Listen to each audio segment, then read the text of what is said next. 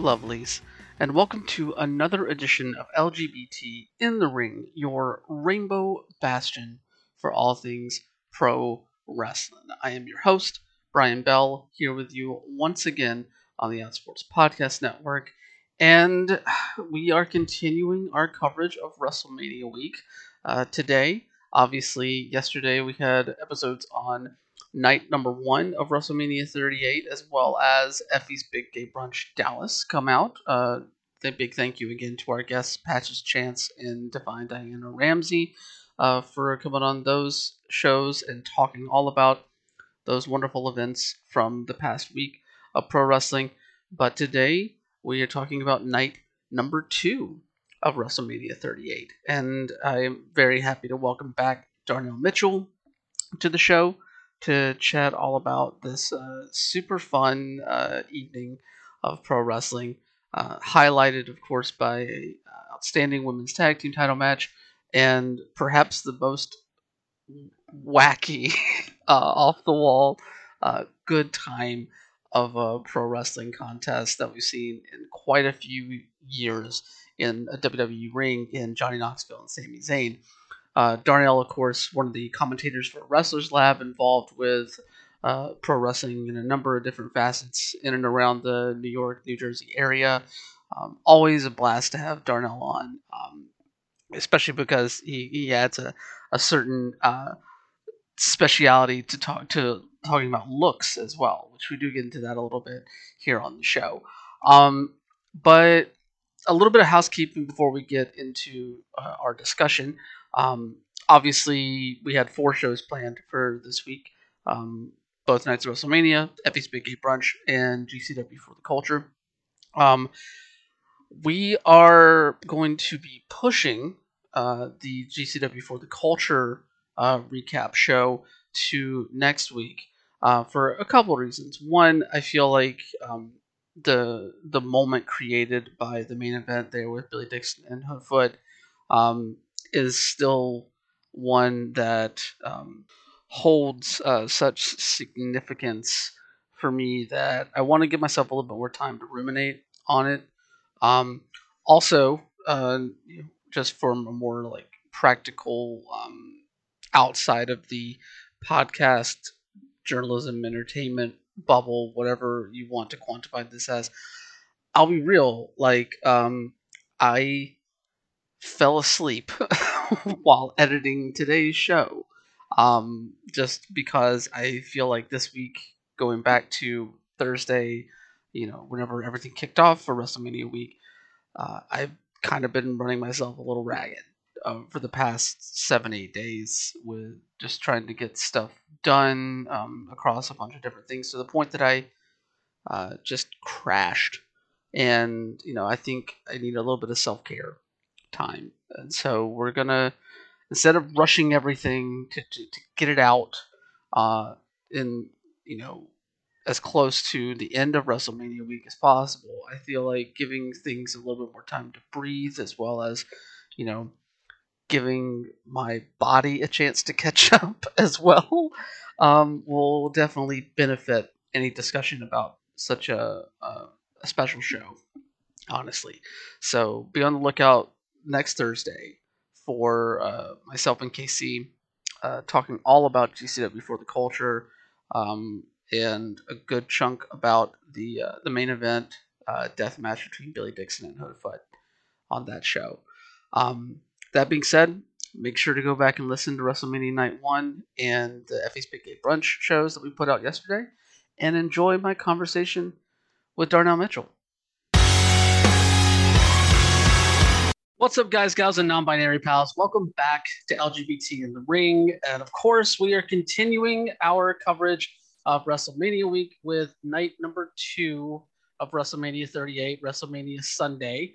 Uh, and here to do that with me today is one of the voices of Wrestlers Lab, as well as one of the arbiters of uh, fashion and pro wrestling and beyond. Please welcome Darnell Mitchell back to the show. How are you doing, Darnell? I am doing well. How are you? I'm doing good. It's been a busy, busy, busy week, but yeah. that's what it's all out of love, though, because this is like um, I believe uh, Patches or one of the, our previous guests on the show this week described this as kind of like the Christmas season for pro wrestling fans, just with the sheer amount of uh, of events that are going on and things to watch and things to enjoy. Uh, and of course, WrestleMania being the, the main reason why everyone is kind of concentrated in the area. Um, we're talking about Mhm. night two uh, here tonight or today on the show, but um, I'm curious. I've been asking everybody on the show, like coming out of this weekend, like what other matches uh, have stood out to you um, because of just the sheer amount that we got. So I guess my first question to you would be, what other than WrestleMania night number two stood out to you, Darnell? Uh, WrestleMania night number one. Um, personally, and I hate to start the podcast off on a sour note, uh, this is probably one of the first WrestleManias where I did not make a conscious effort to watch anything else because nothing else really entertained me, to be honest. Hmm. Um, I, um, you know, I'm a former WrestleMania attendee. I attended five in a row uh, back in the day, and it was my thing. And I do kind of miss uh, the, the the good old days when, like, you know, Shimmer was guaranteed to have a show. Uh, there was a lot of little bit more diversity, women's only shows, gay only shows, um, stuff like that. Not like kind of little pockets of the gays can be here or the women can only be here, uh, which I think some of WrestleMania week has turned to. So it's not for me. But if you had an enjoyable time, that's fantastic for you. Uh, yeah, it's weird. I'm just like, as things have gone on, I've watched less and less uh, Mania week. It just doesn't appeal to me. But WrestleMania night one was great. And I hope everyone had fun. was there anything on that show in particular that stood out to you? I feel like I know one answer at least. Oh, I mean, it's it's Bianca Belair. Yep. Uh, you know, and I think that's a that's just how I've I've kind of grown as a a, a wrestling fan. Um, in a in a personal way, is that uh, I now just ensure that I watch what I want to watch, and I support what I want to support. I'm not saying that I necessarily want to support WWE, so don't uh, don't misconstrue that. Um, but it was really nice to see uh, black women on on sort of this uh, this pedestal. Um, and yeah, it was it was the thing that was most interesting to me. Besides Wallamania, which one day I will go to another Wallamania. I've been to one, and it was really fun. And I uh, snuck my way into the VIP area with Chris Jericho and other people because I was wearing a suit, um, and that was that seemed very fun over the weekend. I will say I have I have yet to go to a Wallamania, but it always seems like uh, a really fun environment to be in. And if if the videos that Theo Ivory has been putting out are any indication of just some of the the wildness that can go on at Wallamania, then uh, I think that's definitely remains a place to be anywhere that uh, that WrestleMania takes its uh, its caravan to. Yeah, I, I agree. I actually, you know what? I'll, I'll give one call out for a match that I didn't see, but I do want to see eventually is Hoodfoot versus uh, Billy Dixon. I believe I don't know what show that was on. It might have been on For the Culture. It was it was the main Uh, event of For the Culture. Yeah, uh, seeing two black uh, men, uh, you know, one queer, one straight, but two black men in general, uh, be involved in a type of wrestling match that is not catered or doesn't seem to have many black people in it. Uh, and that would be death matches. Uh, was amazing to see the main event. So I was, um, I was, I'm eventually I'm gonna watch it. Uh, but that was one of the matches that I was uh, very, very interested in because I'm, I'm usually interested in things that Billy Dixon does. So Yeah, I mean, I'm I'm right there with you. I think that match was a standout from the weekend for me personally, as someone who did watch pretty much everything that happened this weekend, and like Oh, that. jeez. Hey, it's my job. It is- it's- okay. I get it. I get it. You know, I I think about it because like when I used to go to Mania Week, I would go for I would literally go to like seven or eight shows. And like now I'm just sort of like, how many shows? But I think it's like changed for me because it's like because I like work at small shows, like I think I I don't know. I don't know. It just it sounds like so much wrestling. I mean, it really is. like, Yeah. it, it is. It is by far like too much. I think anybody that that really like just buries their head in that in that bucket for those four days and comes up, like that you cannot come out of that without feeling some level of exhaustion, whether physical, mental, or social. And you know that definitely hit me. But um, all that Were you beside, there? I was not there. I was I was recovering it from my lovely abode here in Portland. Okay. But I mean, honestly, like I can't imagine what it would have been like being there because like I was just gone, just watching stuff from home. I can't imagine Yeah. running around the city as well, just trying to to get in and see as many things in person. Not me taking over your podcast. Um, but have you ever been to a Mania week though? Here's the thing: I've been to a Mania, but the Mania I went to was like the infancy of the Mania weekend idea as we know it now. I went to WrestleMania 27 in Atlanta, and that was the first Oh. year that Ring of Honor ran a show in the same city as uh, as WrestleMania. So they were like, and they were the only company really to do that that year. And then I want to say like the next year we started getting a little bit more. And then, of course, a few years later down the line, the collective comes along and, and we see what it is now. Um, so I have not been to like what we know of as WrestleMania week uh, myself. I it's some it is on the bucket list, and since the thing is coming to LA next year uh, on my coast, like I'm pretty sure I'm gonna be there. I'm gonna go Um, to. Yeah, but at the same time, like it's an experience that I don't know how I'm gonna handle. It's I, it's literally I know I sounded like really pessimistic at first, but it is really fun. And it, and it is uh it is literally like kind of like Disney World where you have to plan your day out and you're just sort of like, all right, it's gonna take 45 minutes for me to get from here to here, even though the cab says 15 minutes, because everyone and their mother are in a cab right now. so like it's literally planning it out like that. LA, uh, I'm really excited to go. Uh, I plan on going to a couple of indie shows maybe in LA definitely going to go to Hood Slam if they run a show. 'cause Hood yes. Slam is a company you should absolutely support. Hood Slam is fucking. I can curse. Oh yeah, you can curse. Okay. Uh, Hood. I feel like I ask you that every single time. uh, Hood Slam is definitely a company to to support. So, uh, but yeah, we'll, well, maybe we'll go to a show together. I that sounds good to me. You know, and this time I'll actually like introduce myself to you. Yeah, say to, like, hi. Hugging you without saying who I am. I'm like, who the fuck are you? I'm like, oh wait, I know you. no, I'm looking forward to it. Honestly, like I was gonna, I was, I.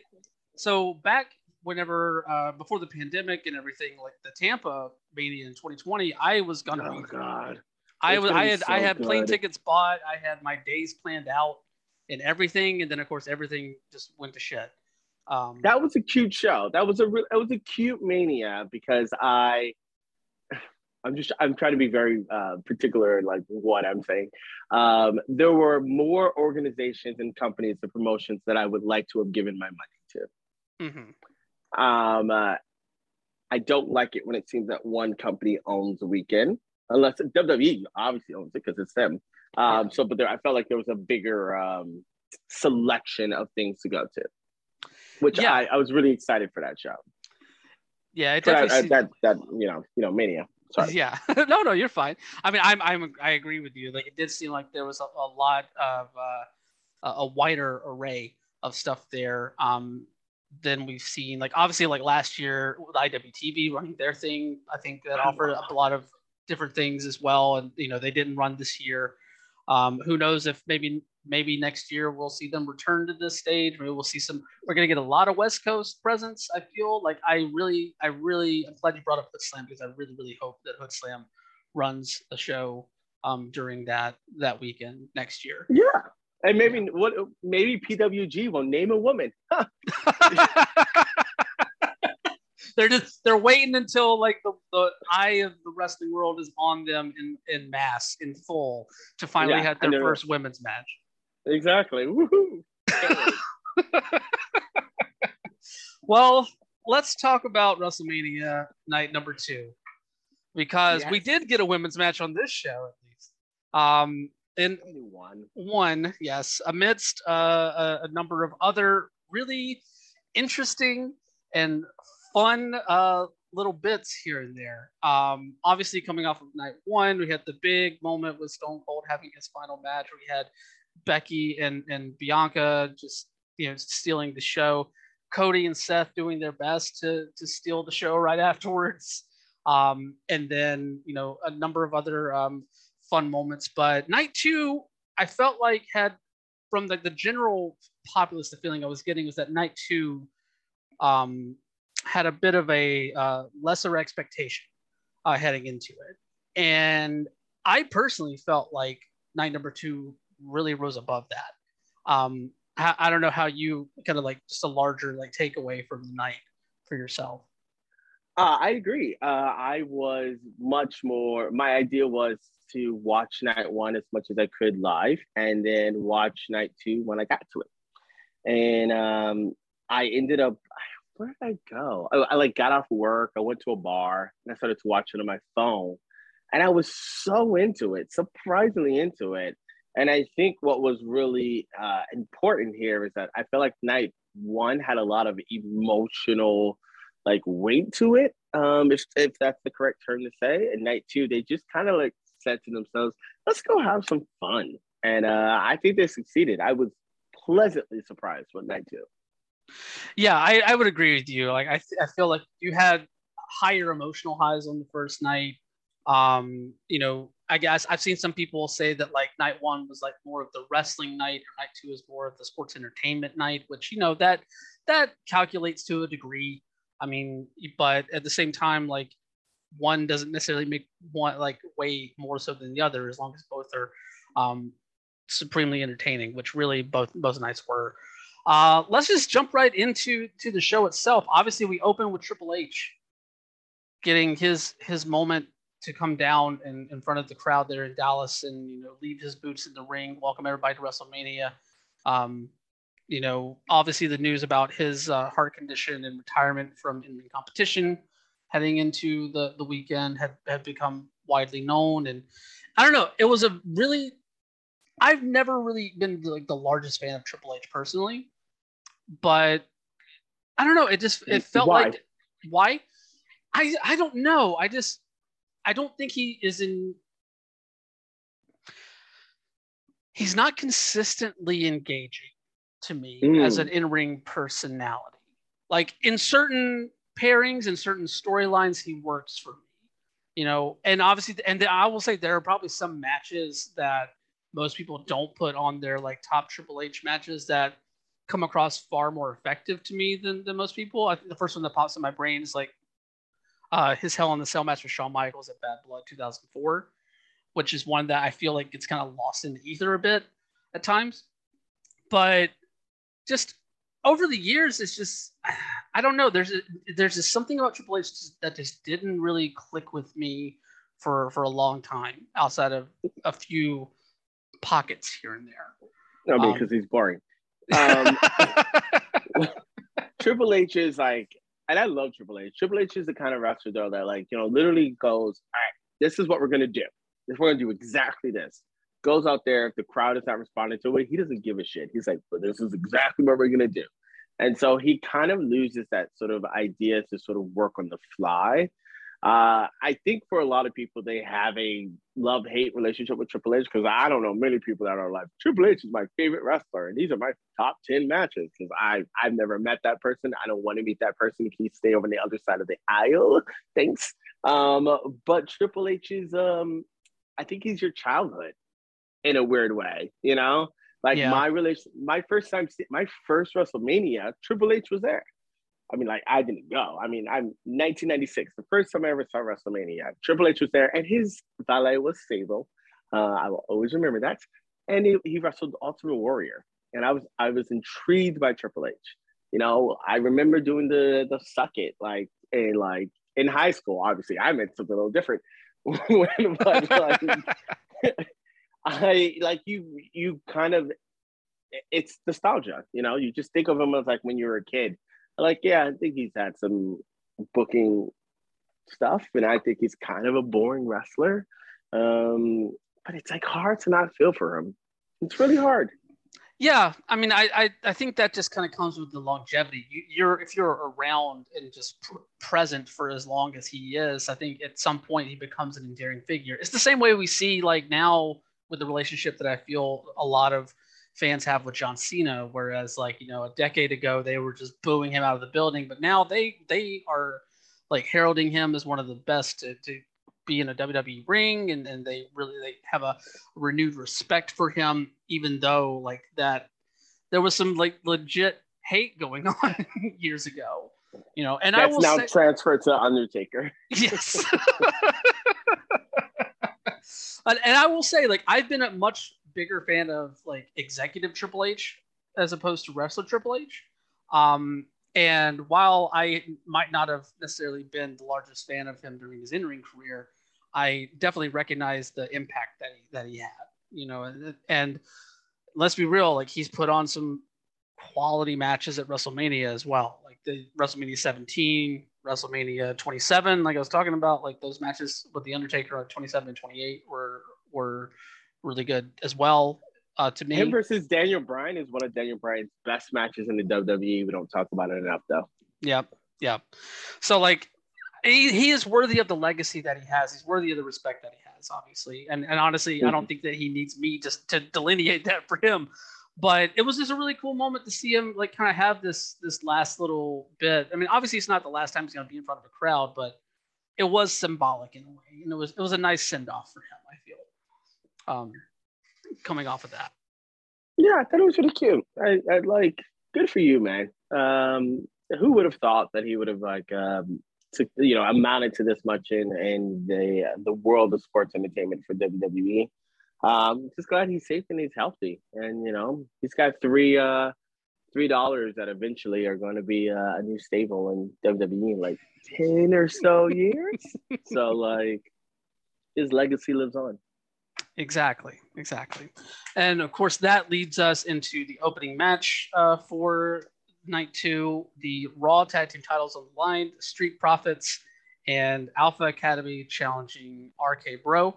As we always do on this show, whenever we have controversial figures, we make sure to put context on discussions about them. So obviously, there are uh, credible uh, allegations of abuse against uh, one Matt Riddle, who was participating in this match. Um, sorry. Oh, I'm sorry. Riddle. There we go. Oh, oh, oh, okay. I don't know her. Um, yeah, but but yeah, we had a really, uh, I think, a really good start to the night with this match. Like it was action packed. Uh, I think everybody really shined uh, with with what they do. Obviously, the highlight for me being that I do not understand how Montez Ford can get that high in the air. I have no clue that that blockbuster looked like he like there was like a balcony dive almost with the height that he got.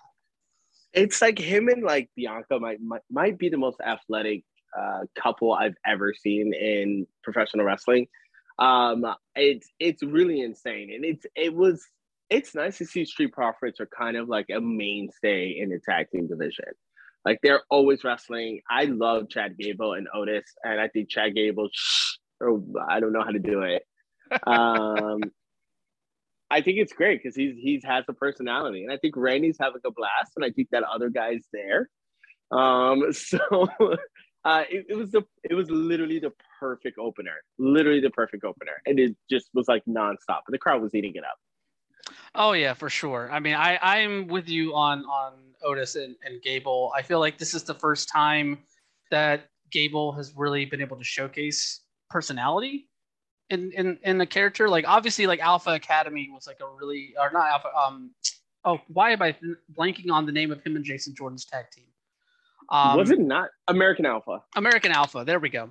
American Yeah. Alpha. American Alpha was a really fun team, and they had a lot going for them, but it still didn't afford Chad Gable the the avenue to really show more of himself in the way that he has with this pairing with Otis, and that whole that whole dynamic there is just really fun to to see him continue to explore. Um, and pairing them off with Street Profits was, really fun too. Randy Orton has been such a breath of fresh air over the last couple of years. Just seeing him just I don't know, like obviously like the used to be a real shitlord of a person, but has like turned this corner with in like a maturity level and and a approach to pro wrestling in a way that it just seems like he's having so much more fun. I think the way you put it, with what he's Yeah. doing now. Yeah, I think you can you can see a sort of level of respect, and um, you know, in, in accordance to to your comment regarding his uh, just grown up, you know, I, I I will still always remember the the comment he said about like all lives matters and Black Lives Matter, where he was like, oh shit, I get it now. Yes. um, which is good for him, which is like great white people. I would give you your bare minimum. Uh, I appreciate it. Uh, but like he seems to have kept that momentum going. And I think that that's always a, a, a very nice thing to see. Uh, it's interesting to see guys like Randy and guys like Brock Lesnar do things now than they that they've never done in their 20 plus years with WWE. Um, because I, I, I think that there's a little bit more of a comfortableness uh, just like, you know what? I want to do this, so I'm just going to do this. And Vince just kind of says, cool. like, and you can see it. Like, uh, right, literally, that's everyone knew exactly what their character was. Everyone knew exactly what they needed to do, and everyone did it excellently. It was just amazing. It was a great opener.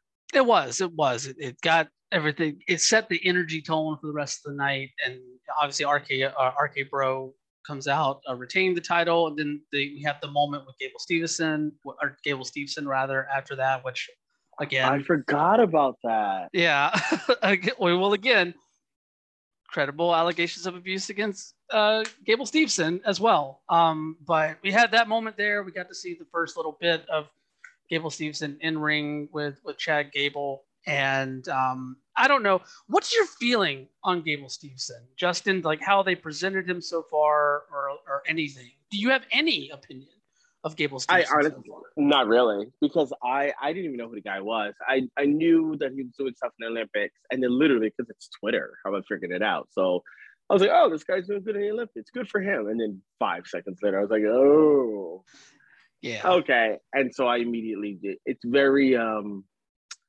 it's very easy for me to sort of uh put someone out of my mind. Like this was the first time I've seen a match with Riddle in probably two years. Like it's very easy for me to just not watch something. Like I haven't seen a Darby Allin match, Lord knows how long. yeah, Like it's just it's easy. It's a it's and you know I don't have to watch it. So Gable and like what I what I remember, it's it just seemed awkward and like the crowd didn't really know how to react to it hundred percent because I think they like Chad Gable. Um, I hope he fails. uh, I I hope he fails. And like, yeah, that's what I hope. there we To go. be honest, well, it's apropos that um, you bring up failure in a way, because it does kind of lead into our next batch in one connotation Bobby Lashley and Omos. Um, a match. It was. It was a match. It, It went, happened. it went six and a half minutes. Bobby Lashley beat the, the new giant. Uh, and I have no idea where Omos goes from this. I, you know, I, I was surprised to see Bobby win the match. I did not think he was going to win the match. So, but I'm excited that he won the match, especially the response he got the night afterwards on Raw. Mhm. Um, because I actually saw that segment and it was nice to see this guy who has worked really, really hard over the years, reinvented himself as an impact, came back, who just he seems like a quite lovely human being. Um, finally get the sort of adulation and like uh, respect that he deserves from the fans. Um, yeah, I was I was just shocked to see him win, and I really, I think I love the idea of giants, but giants are pointless to me unless they win in ninety nine point nine percent of the time. Like Mark Henry should have been champion for for seven years. like, it, like why why would he not be champion? Nia Jax, you know, when she's not like you know spreading um, anti-vax conspiracies, when she was like attempting to wrestle, she should have been undefeated for quite some time. You know, because like look at her, she's so much bigger than any other girls. Like she's taller than them, she's bigger than them, she gets squashed. Um, so I think when people, I mean, Bobby's a pretty believable person to beat him, but it's like, okay, does he really need MVP? Like, what's what's the where do we go? Yeah, exactly. I mean, I I obviously like MVP paired up with with anybody will definitely add something to it because I mean MVP is just like probably the one of the best like like secondary pieces to anybody going right now in, in pro wrestling. But at the same time, you've spent so long trying to build up Omos as like this unbeatable person, and then you have him lose to Bobby Lashley to set up this heel turn for MVP now, and to have them paired up. It just it still feels like there's no direction, even though they tried to give it some during that segment. So I just I just don't get it. I feel like Omos can be can be good at some point. Like I think that you know he's not still at some. bring it. Come on. no, no, you were shady. At some point, he At can some be good. point. At some point. He need he needs just more there. Yeah, he wrestles like like he's mad about something. So it takes him a while to figure out what he's gonna do. Like it's so weird. It's like he's wrestling in molasses. Like it's just so slow and disjointed, and it's just not fun. He's great Khali, but with like better knees. Yeah. I mean, it speaks to like, you know, we've always heard about like the the kind of psychology and mindset that is preached to like big guys there about like working like working like a giant, you know, and that sort of thing. And I think sometimes that you that can get wrapped up in people's heads and clearly like Omos needs more seasoning and like I still think there's potential there at some point. I just don't know if they're going to be patient enough with I'm him. glad one of us think there's potential. That's pretty nice. Maybe I'm just a glass half full. I don't know. or I don't know. I feel like there's something there. I just feel I feel like he's just been thrown into the deep end in a way that was not good for him uh, coming out of this whole thing. And you know, I think sometimes people can be managers, and I think that's fine. And I think that you know, a, a really tall bodyguard manager who only wrestles every once in a while but doesn't go for belts is fine. It's okay. I yeah, think it's great. and see, and Stay that could corner. that could be his niche. That could be where it kind of clicks, and I'd be perfectly fine with that. I just Yeah, it just feels like there's a disconnect with how they want to present him right now. yeah. Yeah. I, I agree. I did not realize we were gonna. I was gonna speak so long about Omos there. Honestly, we probably talked longer about that than the match was.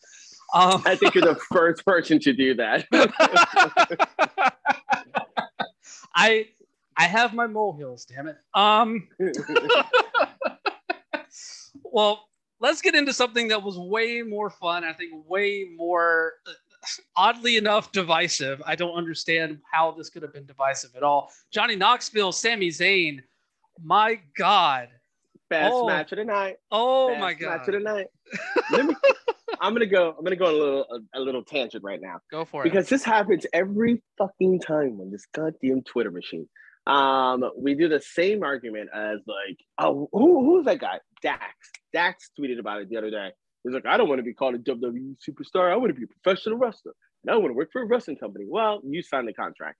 Like WWE has called themselves sports entertainment for over 20 years now. Uh, over 20 years now. Goodness gracious, I cannot talk. Over 20 years now. Um, so y'all are clearly not paying attention because this is literally what they have sold themselves out. They are not a professional wrestling company, and that's okay. They are an entertainment uh, entertainment company that happens to have professional wrestling. There is nothing wrong with that. You have dozens upon hundreds of other outlets for this. This match was fucking gold. Like, if I'm trying to show somebody a match, like, I'm not going to show them Bret Hart versus Stone Cold Steve Austin as the, you know, uh, the opener of WrestleMania. I might show them this match. Why? Because they're probably around my age, so they know who these people are. Like, it was fun. It was entertainment. Uh, uh, uh, what's that word? Entertainment. It's called sports entertainment. It was amazing. And if you have an issue with it, I think you suck. But if you have an issue with it, the most important thing is that this is literally called sports entertainment, and that's what they did. So if you think that it's unlike, it's below Sami Zayn, this is them saying, Sammy, you're so fucking good. You can go out there and make all of this work. Here's $2 million a year. Fuck y'all. This match was insane. And if you don't like it, you can eat my big toe. Period. Oh. Man doing the Andre the Giant spot? Hell hell. yeah. Oh my god. like what the fuck? Party man, I love Chris Pontius. Like what what is there not to- I'm sorry. It- No. It was it was incre- it was incredible. It was so good. It was so good. I mean, I, it's the perfect mixture of, of I think the things that that you love in pro wrestling, honestly, because it was so wacky and off the wall with all of the jackass involvement. Also, shout out to Jasper finally getting Odd Future onto WWE. Like that was just. but um no, like this match was just so much fun. Every one of the gags just hit so well. I mean, just Johnny Knoxville chasing Sami Zayn with a taser. Like it's just into the into the hand. Genius. Genius. Give them an Oscar right now. Cause that's what I come to wrestling for. I love my hard hitting stuff, but I would have had a blast at that match. And 77,000 people were on their feet for every single moment of it. And if you don't like it, go cry in the corner and listen to Dashboard Confessional because you suck and you're emo. This is fantastic. This is literally what WrestleMania is for. Literally. Yes. And honestly, like this match above anything else speaks to the ability of Sami Zayn. We know that what he Best can do in in the world. Yeah. But like he can go from like the the PWG stuff that he's done to like the the first match with Shinsuke in WWE that was like heralded as a classic to this to this he can do it all and work it so well he is a true like versatile player there I mean, I also love him to death because everyone who follows me on Twitter knows how much I love redheads. Um, oh my God. Like, my voice got a little deep there. Um, but I think the best thing about this to me, and it's a kind of, it doesn't really necessarily have to do with the match, but uh, Sami Zayn and Kevin Owens got a lot of crap online because they re-signed with WWE. Um, I think that sometimes people, A, have to realize that some people do things for money, because Lord knows I do. Um, like, I don't care if I have creative control, I want money. Like, that's what pays for this apartment that I'm in. Um, and like, they, you know, Kevin Owens has a family, and like, I think some wrestling fans have this weird idea that wrestlers are basically my little action figures, and I need them to continuously break down their body for my entertainment. They've both been wrestling for like 20 years. I think they've done enough stuff right now. Like, make millions of dollars, y'all, and go do some silly shit. Kevin Owens, I'm sure, would tell you right now, better than any best match he's ever had, doing that little segment with Stone Cold Steve Austin was probably his favorite wrestling moment of his life. Seriously, like that, and that's what it is. Like that's they're so good that they put them in these spots. Sami Zayn will probably tell you he, that was probably one of the funnest matches he's ever had, and it was a bullshit match. But like he's now he's like almost forty, y'all. Like let him fucking get hit by a hand. I don't need him to fall off a ladder anymore. I don't need him to do all this extra stuff. Like I need him to just have fun and be safe. He's he's paid his dues, so to speak. It was great.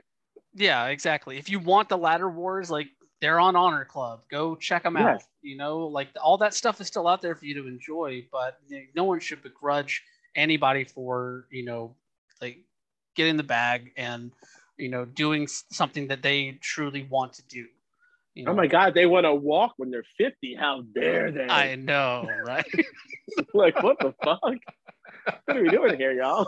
oh i i really enjoyed um every aspect of this match all the way down to the giant mousetrap at the end even if it didn't work at, at first but like it was just so good um and shout out to wee man for just eating that boot as hard as he could could, you could you could tell there was probably a conversation before because that shit, that match was surprisingly stiff, and you could tell there was like the jackass guys saying, you know, we can take it, do it, and then him saying, okay, but can I give it out? And they're saying, yeah, cool. Let's just all just be stiff as shit with each other. yeah Uh, and I, I, I literally love that match. yes I think it was so much fun. it was a highlight of the night for me. And, and, you said when we first started talking about it, it was the match of the night for you.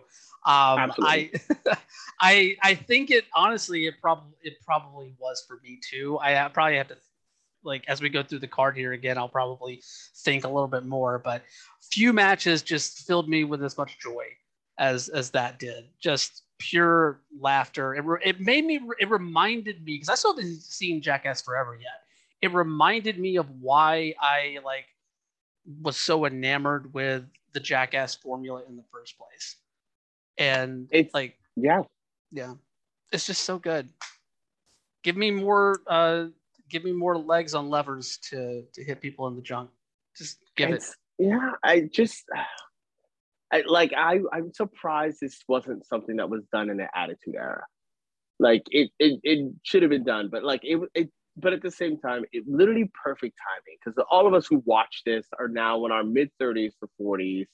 Like we still watch wrestling. It just literally hit everything I wanted right then and there. Um, I literally cannot praise this match enough. Love it. Yes, so good. Um, well, moving on, we have another match that I felt was a solid, solid entry on this card. Women's tag team title match. Uh, Selena, Queen Zelina, sorry, and Carmella defending against uh, Rhea Ripley and Liv Morgan, uh, the the Sapphics' favorite team. Live for brutality. Yes. Live for brutality is her name. uh, Sasha Banks and Naomi, obviously, and our uh, our one uh, LGBTQ representative on the show. We had Natalya and Shayna Baszler as the as the final team there. Is um, it the um, one? To my oh, knowledge, the one, yeah, the, the, one public one. the one public one, yes. yeah. I was like, mm, I'm not so sure about that. Everybody's anyway. got their own. it's got their own process. Da, da, da. Anyway. DMs. I honestly, like, I feel like every year, whenever Mania comes around, the women's tag title match kind of gets put onto the card, and people are kind of underwhelmed by it. They're just not really expecting much. And every year, at least in recent years, they have impressed immensely. Um, every like multiple times. This match lived up to that as well. Um, you know, they got a decent amount of time there. I think that everybody really worked well together like Shayna got to be a killer for a while. We got to see Liv and Rhea do their thing. Um, Carmella and Zelina played their their roles very well, and of course Sasha and Naomi. Just what else? What else can you say about this team? They have taken this division by storm since being paired up together, and it's only fitting that they walk out with those titles. Yeah and there's a there's a there's a story there. There's a connection you know seven years ago 2015 sasha came onto uh, the main roster. Was it? Wow. Yeah shit. I'm correct yeah. Um, that's it's been time. a minute. Uh, she came into the main roster as team bad and it, it uh, her and naomi and tamina like had an incredible chemistry. I'm a little pissed it was only women's match because there could have been another women's match. There could have been two. There could have been three actually. Uh, let's not you know count dracula can count higher. But uh, it, I think these type of matches are really hard to do. Fatal four way tag team matches are always kind of a, a mess um because there's so much going on but i think all of the women worked extremely well together. Uh i you know just because i'm a fashion guy the gear was insane. Loving the gear because the women always deliver. Uh guys stuff your bootsy up. Um and yeah, I think Naomi and Sasha, you know, was another big moment. You know, the first ever African American tag team champions, and like Sasha Banks' first ever WrestleMania win. Um, and Naomi also solidifying herself as a Mania girl. I mean, she's a WrestleMania Battle Royal winner. She's won the SmackDown Women's Champion at, at WrestleMania. Now she's won the tag team champions at WrestleMania. Like it's um, I was very, very happy with this match. Uh, I would like them to keep these teams together. Obviously, that's not happening, as we know, as time has developed. Because uh, I think WWE has an incredible tag team division if they would just allow it to be a tag team division. Like, yeah, And they have more than enough girls. That's the thing. It's like people are like, they don't have enough girls. Yes, I know they released a lot of people. But y'all, there are like 45 people in the locker rooms down in NXT. There's a lot of women down there. There's so many people they could call up very easily, and they could have a robust tag team division of like seven different teams and like make it work. So let's if we're gonna do this, let's fucking do this. Yeah, not to mention they keep signing outstanding talents. They just signed people like Killer Kate, Roxy. Like they have they have depth there, even with yeah. the, the releases that we've seen. So I would I'm with you. I want these teams to stay together. I do not understand why anybody would want to see Rhea and Liv broken up. Like that is that is the one team to me that like why would you dream of splitting them up? They work yeah. so well together. They're perfect. Yeah, but I don't know. We'll we'll see how it goes. But for for this night, I felt like they they really took the opportunity to to meet the moment, and and they did so.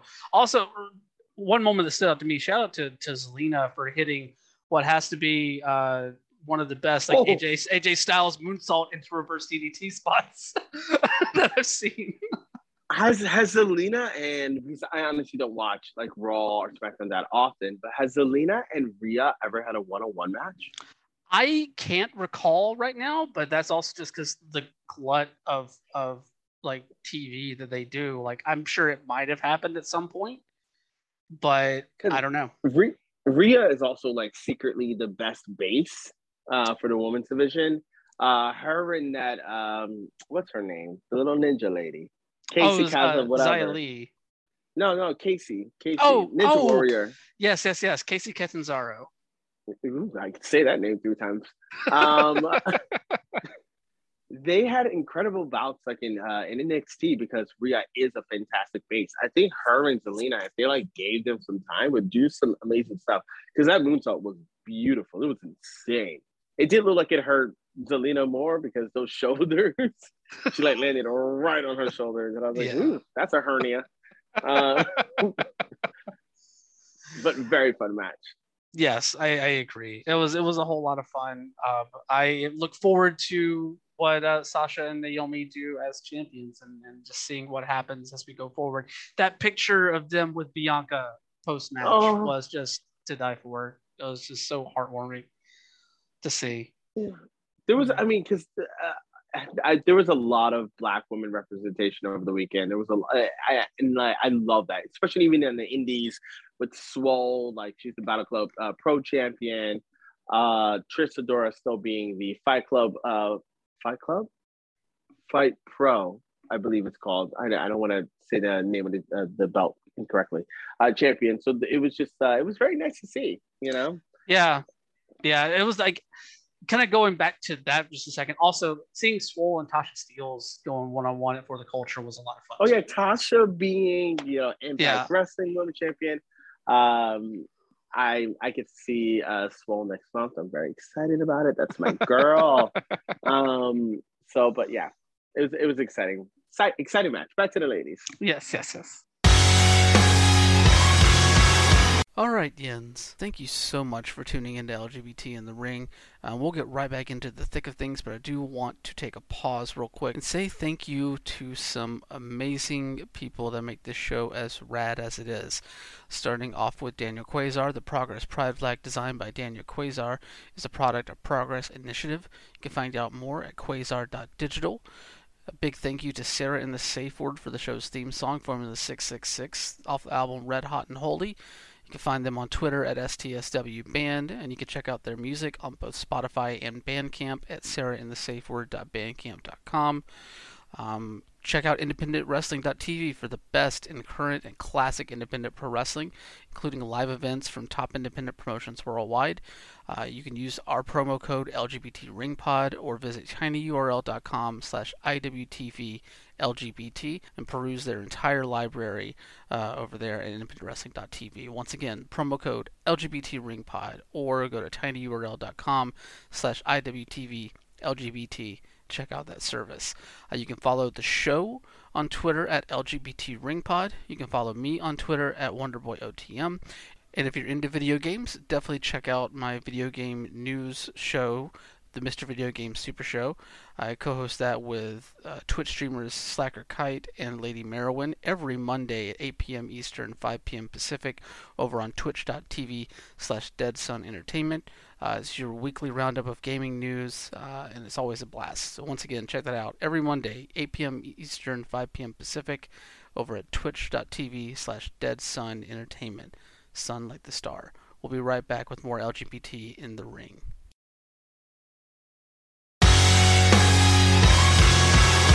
I guess we can move forward and continue on through the show here, which that brings us to uh, Edge and AJ Styles. Mm. Um, I'm before we even get into the match, I want to ask you, like, what do you, how are you feeling about this reinvention of Edge into this like goth lord of whatever the hell he, whatever this new character is? It's hard for me to have a negative opinion about Edge. Yeah. Edge is literally Edge is my dude. Like when I was in high school, no, when I was in middle school, um, I love Jeff Hardy and I love Edge. Like I, I, I don't know what it was. Young me, gay me was like, yes, white guys with long hair. I'm here for it. Uh, but I loved him, and then I, uh, his rated R character was literally one of my favorite wrestlers for years on end. I cried when he retired. Like I just, it's very hard for me to not be excited about anything. Um, I don't mind it, and I think that it's um, I think most importantly, like he realizes that like now he gets to retire on his own terms. So he's trying to get what he can get out uh, as soon as possible. So I like the idea of it. I want to see where it goes. I would like to see a woman involved in it. Hopefully, we get what we're all thinking it could be. Um, so I'm I'm gonna give it time because I think that each time Edge is given something, I mean he was given Vickie Guerrero and he made her fucking work. So like if there's one thing Edge can do, it's do his job. Yes, and to be clear, I wasn't trying to set you up for like a negative response there because like honestly, I dig it. I like the the like the little like tweak, the little reinvention, the kind of it's almost like a melding of like Brood Edge and Rated R Superstar Edge in a way and obviously we saw it's that called growth. Yes, yes. Yeah. And we saw that in the entrance, obviously, with the throne uh, rising with the flames and everything, uh, kind of alluding to that brood entrance a bit. I, I honestly, it reinvigorates Edge for me. It gives it gives me something different to chew on, um, especially now coming out of this match. Obviously, like Edge wins after a distraction from Damian Priest, so you're pairing up Damian Priest with him in this like burgeoning faction. Um, I don't know if they've named it yet. I can't remember off the top of my head, but um, you have this group forming around him, and it's just I don't know. It feels like like you said, growth for the character. It feels like something new. We've we've got the the pop of him coming back from retirement, coming back from injury, seeing Edge again. Like that has been there for us for the past couple of years or so. It's time for him to have something new to to to sink his teeth into, and I think this character really provides it for him. Um, also, always great to see somebody rock the purple and black. Yes. Once again. um, I yeah, I I think that Edge is um, how I'm gonna say this without being shady. I think Edge is one of those guys that returned to wrestling after a long time, uh, and actually thinks to themselves, what can I do to um, move my character forward? And what can I do to keep the fans entertained? And what can I do to elevate the other talents?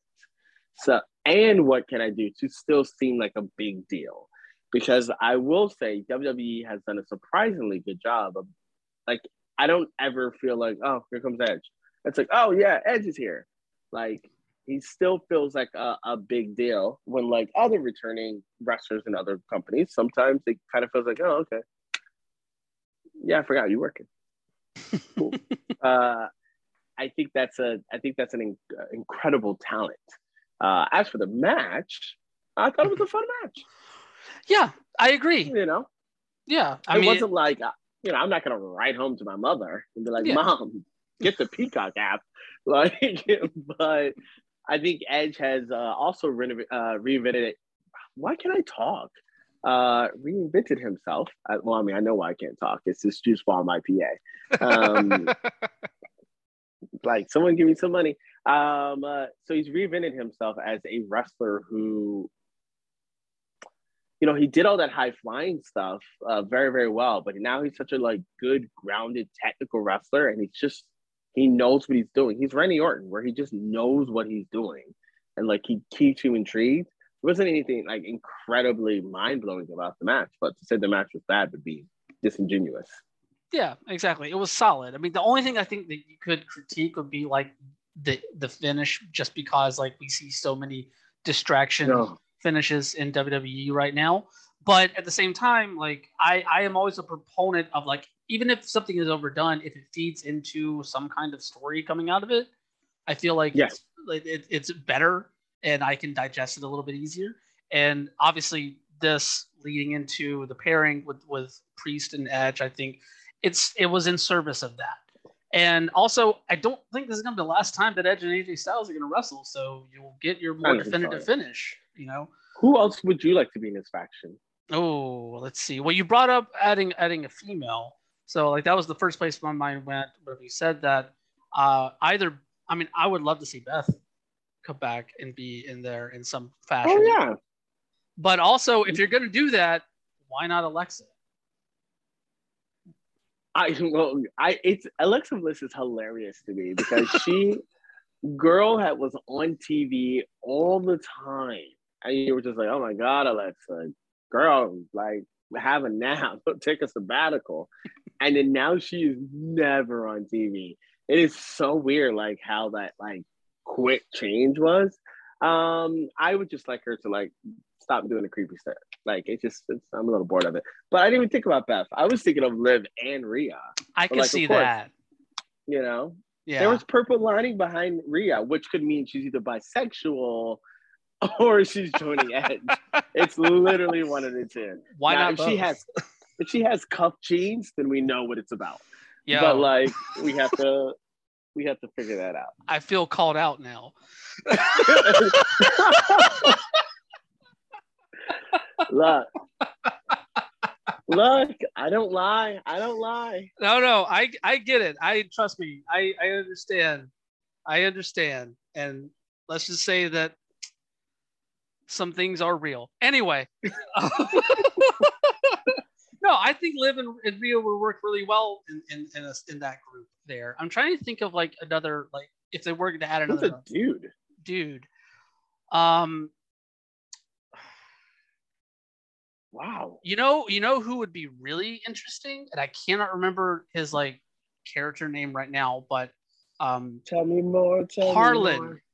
Harland, the dude they have paired with Joe Gacy in NXT Yes. right now. I love that dude. He's like he's. I love that kid. Um, Yeah. I think he's very very good. And I don't know what the fuck he's doing with Joe Gacy, but um, I yeah I think I think that's a really, that's a good that's a good option actually. Yeah, he just has like the the creepy look to him. like it just fits for me. I don't know. He does it so well. Yes, yes. What about you? Anybody that you can think of? You know, I honestly can't. I mean, I guess. Yeah, I really can't. It's so weird. Like uh, I could think of the woman very easily, um, uh, but like I'm just trying to think of like man, like Harland is a really really good option. I was also gonna say, uh, I don't know his name. I think they called him Slapjack from Retribution. Uh, the African American gentleman. He has Oh, Mace. dreadlocks. Yeah, yeah, yeah. Mace. Okay. Yes. Um, I think he could do really, really well with something like that. Um, but I, I definitely do want to see because I feel like this happens very, uh, this happens um, quite a bit. Is that like most stables that have women in it, uh, they only have one woman. So I would like to see multiple women because I will still attest to this day that my favorite stable of all time is uh, what what was her name? The Madness Team Madness. Mm, Macho Yes. Man, Madusa, Gorgeous George, and Miss Madness. He had three women as a bodyguard. Here for that moment. Let's bring it back. I'm with you. Let's do it. And honestly, like, why not? If you add Beth, Liv in Rhea, like Beth doesn't wrestle full time, like have her be like the person like leading the the female tag team that they have. You know, Yeah, she's Chyna. yeah, She just, just build out. up the dudes on the outside. yes, just build up a new dark family. Yeah. um, all right, let's talk about the new day because that's what's next.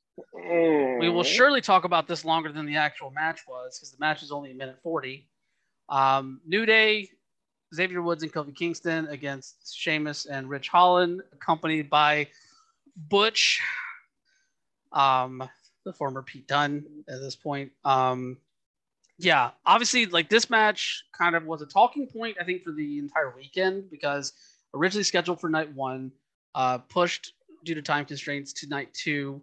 And then you know basically we got this a quick win for Sheamus and Ridge Holland over uh, the New Day as they were you know paying tribute to Big E who obviously you know out with the the broken neck and um you know as get well soon to Big E. Hopefully he's able to recover fully. You know it seems like he's doing pretty well right now um in that process but yeah I just don't I feel like there's always one match on WrestleMania that kind of gets this position. This like you get in the ring and just boom, boom, boom, get out. I just don't understand why it was this match this year. Yeah, and I'm not sure what match I would have replaced it with necessarily, but it it seems uh, a little um, unusual because this could have been an opportunity to change this unfortunate situation to a sort of redemption arc almost for the New Day to sort of avenge their friend. Like, why would they not avenge their friend and win the match at WrestleMania? I mean, it could have went five minutes and it could have just been like nonstop action. But I guess we had to see Undertaker come out with his lace front for the 16th time, like that, like needed to happen. Um, I it seemed it just seemed. I always am very curious about how they treat the New Day because they they clearly treat them also with a lot of respect. They clearly know that they make them a lot of money. They they give them a lot of leniency to what they do you know, the fact that Xavier Woods is like doing G4 is like that wouldn't have happened years ago. Like that's not a thing. Like they had fucking a cereal, like at Food Lion. Like what the hell? um, but then they do like the weird Biggie like uh championship moment. They do stuff like this, and I'm just sort of like, what? It's somewhat back and forth, and it doesn't make any sense. Like, I don't think Sheamus and Ridge needed the. I mean, it's Sheamus. Um, I love Sheamus, but like I don't think they necessarily needed the win, and it just seems like there's no comeuppance uh, until another seven months when Biggie gets better. So why? Honestly, scrap the fucking match and put it on Monday. Yeah, I mean, at, at this point, this is what they're gonna put on the show, like, yeah, just just put it on Monday. Um, I don't know, like I, it feels like while there is a ton of respect and um admiration put towards the New Day from like the collective at, at WWE there. Um, the moments of disrespect feel like they are just taken to the extreme in a way. Like obviously you bring up like how Big E lost the title, how Kofi lost the title, you know, and Mm. the fact that Kofi never really got that rematch. Big E still like obviously Big E's out with injury, but before then didn't really get the rematch that that we normally see there in the process of of you know WWE booking. Um, and then to have like this moment where you know let's be real like the only reason why you have this match i feel like is to have the feel good moment of them paying tribute to biggie and getting the win and and then you can beat them on smackdown like five days later and nothing will change you still have this moment here and and it will have so much more impact than just you know getting in like taking some broad kicks and letting and letting Ridge and Sheamus kind of reign over the top while Butch just runs around like a pit bull. Um, you know, but I don't. This this whole this whole segment just really bothered me, especially like seeing what came afterwards too. Like you brought up Undertaker, and yes, like having Undertaker come out again and, and spend so much time there doing that was just like okay, whatever. But then like, and we'll we'll get into it in just a second, but like how long that Vince segment ran, how long he was in the ring. Um, you know, post match, during the match, after the match, everything, just how long that went. You can't tell me you would, couldn't have carved like three minutes off of that to add on to this match and just realize the what what uh, needed to be done with this. So he didn't even have to have the fucking match with Vince McMahon. He could have easily came in. Austin could have grabbed him, like Austin Theory could have grabbed him, and then Vince could have slapped him around a little bit. They knocked him out, and then Austin comes out. Like he didn't even have to do that extra six minutes of like, here's this 76 year old man trying very hard to take off his shirt. Like you. like what's the what's the point? What are we doing? I would have I would have been like, if I was a Xavier, I'd be like, just give me my money like so I can go home. Yeah, I, I, got a party. I got a party to go to. I got some girl to go hang out with. yeah. yeah, just definitely the most frustrating thing I think from uh, from both nights of of the show. I, I, agree in, a, in a very different way because like Rick uh, Rick Boogs, fine ass, uh, him like injuring himself was like frustrating, but frustrating for a very a very different way because obviously that wasn't planned. Yeah, exactly. You know, which another another person like get well soon, uh, Boogs, because like that, I don't know him and him and Shinsuke Nakamura as a pairing is just grown on me so much. Because it shouldn't work. Yeah, it does. It does. Well, let's talk about Pat McAfee and Austin Theory. Um, well, well, we will once again uh, say there are uh, credible allegations against Austin Theory before we start talking about this match. Um, so, let me, what's your take on on Pat McAfee to start off with? Just how how do you like the like him on commentary? Did you see the matches with him in NXT? Like just overall, like what what, what are your thoughts on Pat McAfee? He's one of my favorite white people. Um, he, I don't know what it is, but he comes off as very genuine. I, I don't know what fucking football team he played for. Not that I don't like football, because I do watch football, but I don't fucking know. Um, I, uh, you know, I, I like saw his like podcast or whatever. I thought he was cool. I don't watch SmackDown enough uh, to really well, I mean, I do. I, I, I watch it enough to, to form an opinion about him. I think that him and Michael Cole, like it is like literally the breath of fresh air that Michael Cole needed. Um, I think he's hot in a weird sort of way. Like, you know, it's like 11 o'clock and I'm like, I feel like you're being insulting to me, but I live just around the corner. Uh, I don't know what it is. Uh, I think he just seems like a genuine guy. He seems like the guy you want to hang out with. And I don't think a lot of people come off that way. Like I like Daniel Bryan, but Daniel Bryan, I love Daniel Bryan. He's literally my favorite wrestler in the world. I wouldn't want to hang out with him because I'm going to be eating steak and he's going to be very mean to me about it. And it's going to tell me about all the calories I'm eating. I'm like, Daniel, just shut the fuck up. Uh, or Brian, shut the fuck up. Um, but Pat seems like a really like go with the flow, genuine, good hearted person I love him. I think I love this match. I thought it was great. I thought the stuff he did in NXT, I was a little weird about it first. And then I was just like, oh, no, no, I like him. Like he is naturally talented, naturally athletic. And most importantly, I love a person. I hate when we do this. I hate when any fan uses the word mark anyway, but I hate the negative connotation there. He likes wrestling. Aren't you supposed to fucking like this? Exactly. And it, isn't it it's clear that he likes it like i love that it's clear that he likes this thing that he's getting paid a bunch of money to do um, i think more wrestlers could be like him if i'm being honest yeah uh, yeah I, I guess i want to marry him. I guess that's the end of that sentence. You know? No i i compare him to just like a lovable meathead um yeah. in, in, a lot of ways. Just like he's a himbo. he is very much a himbo.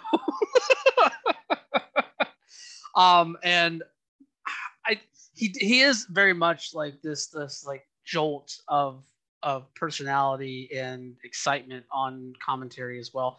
I think him and michael cole is a great pairing. And obviously like in this match particularly with how just beaming michael cole was on commentary for him.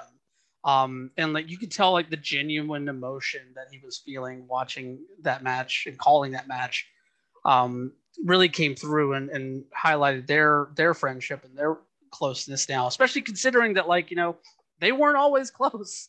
Like you know, people might not remember, but like when Pat McAfee first got there, like him and Michael Cole like kind of butted heads a little bit. So yeah. like it's just been it's just amazing to see that. Um, and then of course just his athletic ability on display in this match. Like it, it was just so good. Um, and you know, for the people that hadn't seen the NXT matches, I think that he definitely surprised a lot of people. Um, but I don't know, it was just a lot of fun. It's the most interesting that I've seen Austin Theory be in a long mm-hmm. time. Um, and I, I, you know, Austin Theory like has a good look. I know he like is a is a competent wrestler and everything like that, but I swear to God, I hate the fact that the the town that I like hold near and dear to my heart, Atlanta, has to be associated with him. Um, especially considering his finisher is called the A Town Down. That is that bothers me on a very core level personally. um, but putting that aside, um, I feel like I mean this match was just a, a lot of fun, and it was exactly what it needed to be. It showcased everything that, that Pat is is good at. Pat getting the headset on and calling his own match. You know, we have not seen that for a while, and you know, it was just it was it was a lot of fun, and even Michael Cole joking about like alluding back to the WrestleMania 27 match as well throughout all of that. The the fucking boring slogfest that that match was.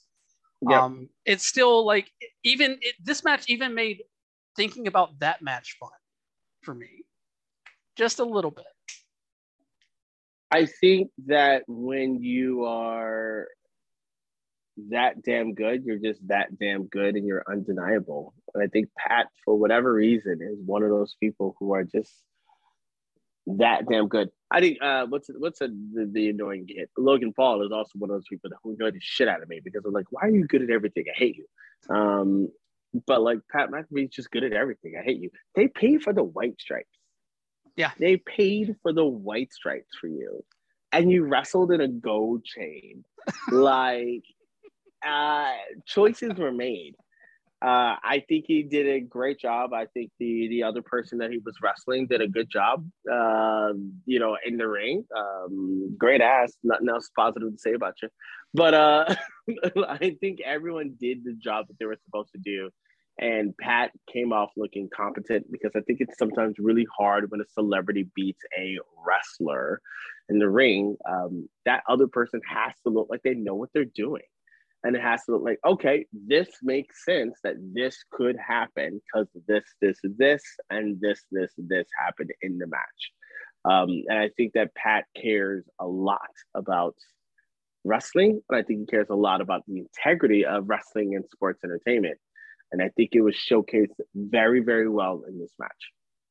Yeah yeah and also like i i oh i, I kind of glossed over it at the beginning but like Austin Theory came out with Mr. McMahon, and we got, I got flashbacks to like mid two thousands Drew, uh, Drew McIntyre, because he oh, announced the chosen Austin, one. Yes, we got another chosen one. Well, so we're back on that Odyssey, apparently. It's so weird. Like, why? I mean, I remember watching uh Austin in Evolve and like because Evolve ran in New York all the time. You know, literally ran in Queens. So like, you know, you could see an Evolve show as quick as you can find a hooker on the street. Like it was very easy. Like, but um, Austin, like, I mean, Austin has a he's everything else aside, he's clearly an attractive gentleman. Like we, we know this. He's yeah. look at him. He's fucking hot as shit. Like he has a great body. He's a confident wrestler. So like I think we all knew that he was going to literally succeed in WWE. And it's just so interesting to me that like allegations like involved with that, that this is still the person that they were like, yeah, this is who I want to pair Vince with. Like I want to be like a fly in that conversation to be like, this seems right. Like, why not deviate from the original plan? Because I'm sure that's been a plan all along. Yeah. Because he looks like a Vince guy. He's like the perfect represent perfect representation of a Vince guy. But I'm just like, I is it worth it? Is any of this worth it? Yeah. I mean, even divested from like Austin himself and, and all the things that are like hanging over him um, outside of the pro wrestling context, we saw what happened the last time a chosen one was anointed. And we saw like this, it took more than like around a decade plus for like Drew McIntyre to finally meet that level. Well, that's because Drew McIntyre didn't have a beard. That's what I'm gonna say. That's like, true. Because Baby was looking. Ooh, Baby was not giving what she was supposed to be giving. but, but now Drew is a man. Drew is a man because when you look back at old pictures of Drew McIntyre, you're like, really? Yeah. But now when you look at him, like it's like, okay, exactly. yeah, I get it. I get it. Brave my heart. that's that's the chosen one right there. Yeah.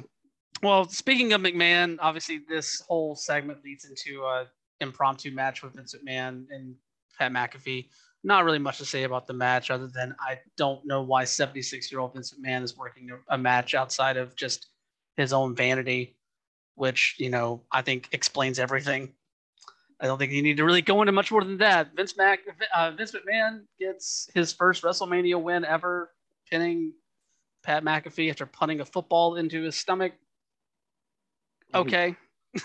and then I. I forgot that was the finish. I literally but, forgot that was the finish. But of course, all of this is a setup to have one more moment with Stone Cold Steve Austin and Vince McMahon, and you know we get that. Um, what are your feelings on the stunner? I don't mind it, man. They owe the shit. Like you know, I I didn't get it. Like I like the the like oh my god it was the worst thing in the world. Well he's old as shit, man. Like he was alive when dinosaurs were around. Like what the fuck? like I'm expecting this guy to take a good stunner. He never took a good stunner. He exactly. took a good stunner when he was 40. You expect him to do it now with scoliosis? Like, come on, girl.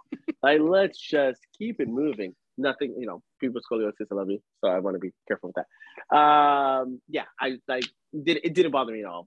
Austin was having a good time. Literally a 57 year old man and a 78 year old man like doing things in the ring. Like I'm surprised hips weren't broken, like quads weren't torn. Kevin Nash wasn't around. Like I they didn't bother me at all. And again, whoever did that editing job though, Oscar. Yeah. Oscar because they did a great job. No, I mean I didn't have a problem with the stunner in and of itself. I think for me in the immediate, whenever I saw like how McMahon like went down, and I honestly thought that he had injured his leg again. So I was like, yeah. I was I was like, it was funny, but also I'm like, oh Jesus Christ, I hope he's okay. You know, just as a human being, I hope he's okay. After it kind of seemed like he was all right, like it, I, I kind of was able to engage more with the humor of it, and you know, like it's whatever. It's Vince taking a stunner. Like it's you know it's gonna be like terrible looking, no matter what. Yeah. It always That's was. Always literally was. why we like it. Yeah, and also you got to point. pay off with a solid stunner uh, sell by with Pat McAfee afterwards. Uh, just a fountain of beer before rolling out, and I that the fucking gif of him just pouring beer in his mouth on the floor. It just He's adds so to that good. himbo energy. He's so good, man. I love him. Please call me. I don't think he's gonna, but you know, you he might know. open up DMs at some point. Yeah. yeah. yeah. Well, that moment is going to bring us to the main event that what is, was called the biggest WrestleMania match of all time. Brock Lesnar, Roman Reigns. Uh, Not that sigh. Yep, you you did. Winner take all. Uh, could this could this match have ever lived up to the amount of hype and build that they put behind this thing? Yes. Okay. I believe so 100%. I've seen them main event twice. Um, and I think it was very hard because people were still kind of iffy about Brock and people didn't like Roman, but they didn't like Roman because they didn't think he was a good wrestler. And now we're in a we're in fucking ooh, Bizarro world. It's the roll after WrestleMania. Um, we're in Bizarro world where people don't like Roman, but they don't like Roman because he's a good fucking bad guy. And people, for once, are enjoying the shit out of Brock Lesnar. I think this match could have been amazing. And I think it could have absolutely finally built up to the hype that it needed to be um, and solidify Roman as a person who could beat Brock Lesnar. I think it was there. And I think it was there because of the character work that both of these gentlemen have done over the past year. Yeah, I mean, I feel like obviously like the character work has been outstanding. I, I feel like and, and it's definitely like built up the the prominence of what this match represented in a way. Like this really feels like the biggest match that WWE could have done in, in recent years. And you know, looking back on those previous main events, I think going into this, you feel like that you were expecting to to see them one up like WrestleMania 31. You know, mm-hmm. I think that match, to me, that is their best match together, and you have to you have to supersede that match. I feel like if you're going to deliver on what this could build is building to, it could have been there. I'm with you. Um, I but there was just something about it that, that cast a little bit of doubt for me just because of how we've seen like you know, whether it be Roman has been outstanding and, and has really become oddly more versatile in his in-ring uh, performance through this this uh, uh, tribal chief uh, character. But Brock, it feels like since in the time between now and WrestleMania 31, has really devolved this match structure to like what we saw from like the Goldberg matches, where it is very much this is like suplex, suplex, suplex, F5, F5, F5. It's just it's just finisher spam at some point, which you that was not the case that whenever they met at 31. Mm-hmm. So that's that's really where like I had some doubt creep into my brain. It's just like, well, are they going to do more than the Brock Lesnar type match with this? And unfortunately, that's what we got more of in in this one. You know, um, yeah, 12 minutes of this like finisher sprint. Um, you know, which you know it's fun, but it doesn't it doesn't reach the heights that that you need it to. Um, and not to mention like just kind of some of the oddities around like the ending of the match, with like the the spear to the back and the Roman talking about his shoulder being out and, and like literally that things. shit was out. That baby yeah. was in another zip code. Yeah. Like it just felt like the the ending of this match was just cursed in in some ways. Yeah, I think this is just WWE. Stop putting them together. But um, you know, I, I try to I'm trying to give it the benefit of the doubt because it seemed like uh, Roman was hurt for quite a bit of it. Um, it seemed like they were trying to make things work. I don't mind a Hoss battle. I don't mind. Like I still think Goldberg and um, I remember the the Goldberg and Brock Lesnar match at what was that? Is that Orlando? Yeah, I was at Orlando. Yeah. Um, it being surprisingly fun. It was five minutes, and it was like giving me exactly what I need from you guys. Um, so I, I like weirdly enough, for once in my life, want to give them the benefit of the doubt that like things changed when they realized these sort of limitations they had with uh, injuries, because when Brock looked a little bit out of it at certain times. Um, but I also don't think I would have given it that moniker because I don't think it necessarily needed it. Like Roman just winning, it's it's fine. Like you should just win. But like when you tout anything like that, it, it is really, really hard to beat it. I mean, I think the last time I've heard someone say uh, them say that is like probably The Rock and John Cena. Mm. I like no one really talks about those matches because no yeah. one really remembers those matches. And I saw one live. I don't remember it at all. Like, I, I think they WWE gets it, it's um not not to talk about this other company, but not to talk about AEW, but like it's Tony Khan. We got a big announcement. I'm like, baby, I'm sure it's not that big. Just say you have an announcement. It's okay. Yeah. And Vince loves to be like, biggest match of all time. I'm like, maybe it's just a match. It's okay. Um, because they do kind of fuck up your entire idea of uh, your expectations of said match. You know, it was fine. It was a fine match, but like Becky and Bianca were better. Johnny Knoxville and fucking Sami Zayn were better. no, I, I, they also didn't have this moniker of like having so much pressure on their shoulders, and it's just sort of like that's that's not needed. Exactly. Like I, I really feel like some of the the labeling and some of the build did hurt the perception of, of the match. And like I don't say like I don't bring up like the like the finisher sprint style match to say that I don't like it. I think it's just at some point you have to like evolve the presentation of it a bit, you yep. know? And, yep. and I feel like the last couple of years going back to like the the WrestleMania at the Performance Center in 2020, like I think we saw started seeing the decline of that sort of style match. You know, like when I I, always, I go back to like Braun Strowman and Goldberg is like the thing of like okay, that's the first time where one of those matches didn't necessarily click for me. What else are we gonna do to keep pushing this forward and that sort of thing? Well, so, Braun Braun Strowman also sucks. So I mean. Not a lot. I hope you're controlling your narrative.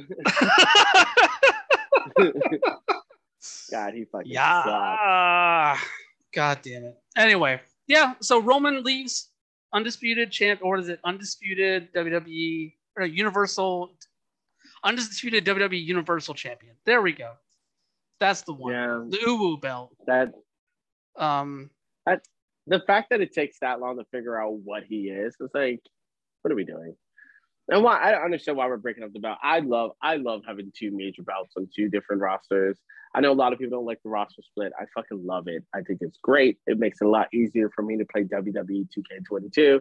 Um, but like it, I it allows more people to get opportunities than they would have ever gotten before. So I'm all about a split. I hate the fact that he has two belts. I don't think he needed two belts. Um, yeah, yeah. So that's kind of annoying to me. Yeah, no, I, am with you. I, I like the idea of having a champion on on on either myself too. You know, especially because like whenever they do do this undisputed title thing, they never fully commit to it. They never do. Nope. So like it's just it's literally just a thing where like no one believes that this is going to go on for an extended amount of time. So yep, it's whatever. Um, but yeah, that closes out the night. We end with Roman holding up both belts and everything, and you know, obviously Raw has happened. Kind of. Then. Oh yeah, kind, yes, kind of. He got he got him a little level near the end once yeah. he brought the arms down a bit. but he was like he was like Kevin Dunn, shut the fuck up. This is how far they're going. um, but yeah, WrestleMania. Um, all in all, like looking at both nights for you, like what was the like kind of a final takeaway from from WrestleMania? I had fun. I have gone to again. I said you know multiple WrestleManias. I've seen a lot of WrestleManias. My only objective in WrestleMania uh, is to have fun. That is literally the objective that I have. Uh, it is not to see the best wrestling match I've ever seen in my entire life. I'd never watch a wrestling pay per view with the in- intention to have to see the best wrestling match I've ever seen in my entire life. I watch wrestling because I like to have fun and I like to see a variety of things. I had fun. There were things that were a little annoying, sure, but the things that I really, really liked stood out more than anything else. And that's all I can ask for. Yeah, I mean that's really the takeaway for me too. Two years in a row, like you have a two night WrestleMania that just delivers on the fun factor, delivers on the enjoyment factor, you know, and not like you got good wrestling mixed in there as well, but just an overall feeling of like really enjoying a, a presentation while also like having moments that you can pull out and just kind of stick in that that uh, trophy case in a way yeah. for for the historic moments. So they're two for two so far since coming back with crowds at WrestleMania. And you know, say what you will about the rest of WWE's programming throughout the year because there's a lot to say about it. Um, but they know what to do with WrestleMania, at least you know the last couple of years running. Uh, they know how to put on a, a, a show of this size. they really do. I mean, they're like they're they're they're undisputed. Like, you know, it's so weird. It's it's not weird because it makes sense, but like, you know, I, I I don't know. It's just every year we, we do the whole like they suck, they suck, they suck. But sure, but you know what? They still sell out eighty thousand dollars, you know, eighty thousand arenas every March and April, every single year. So like, they know what they're doing. I guess is the end of that sentence. Yeah, they're really good at it. They're yeah. really good at it.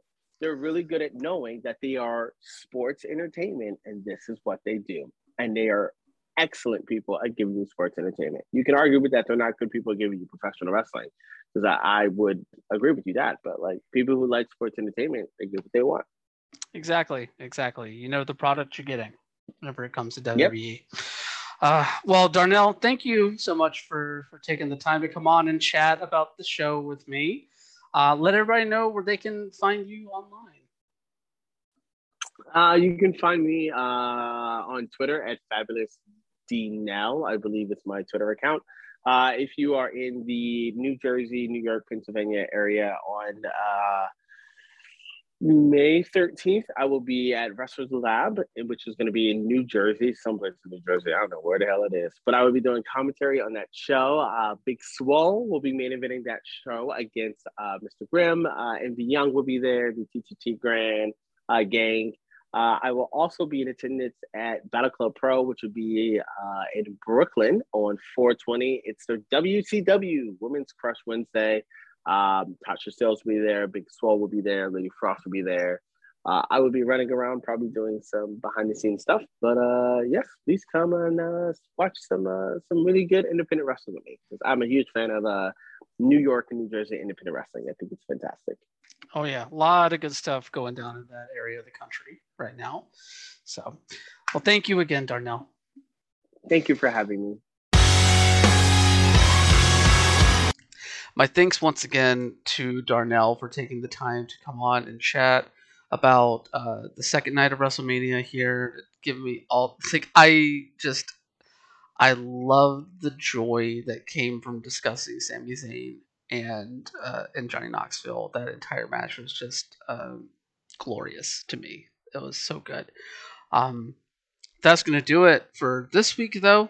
Um, I, there actually no. There's one more thing that I wanted to talk about real quick that we didn't get to in the episode. I meant to bring it up, and I think it just slipped my mind um, as we were talking about the New Day match. But um, we really don't need to see the clip of Biggie breaking his neck again.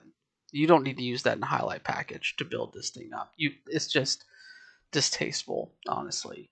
Uh, and also, quick correction for myself.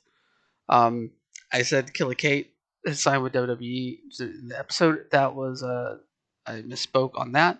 Um, it was actually Notorious Mimi who signed along with Roxy and a number of others recently. So just wanted to clarify that real quick um, and, and, make sure that we're putting out the right information, the correct information on this show. Um, but yeah, that's a wrap for this week's coverage of WrestleMania week. Remember, come back next week, next Thursday. We will be talking all about For the Culture. I will be well rested as we do that. Keep your eye out later today. The top 25 LGBTQ matches of any week list is going to be going live on Outsports. Um, and yeah, I I'm excited to share that. I'm excited to um, talk about for the culture next week.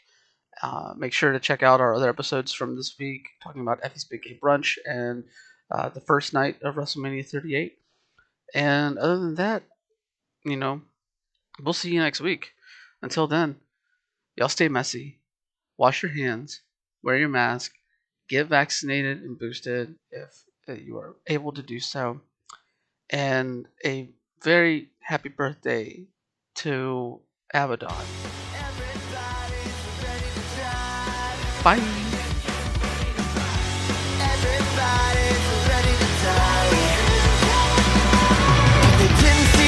from the top of the bridge. She made a deal with the demon so her lover could live. But the moon is high and the devil is shot Stick, it's the formula 666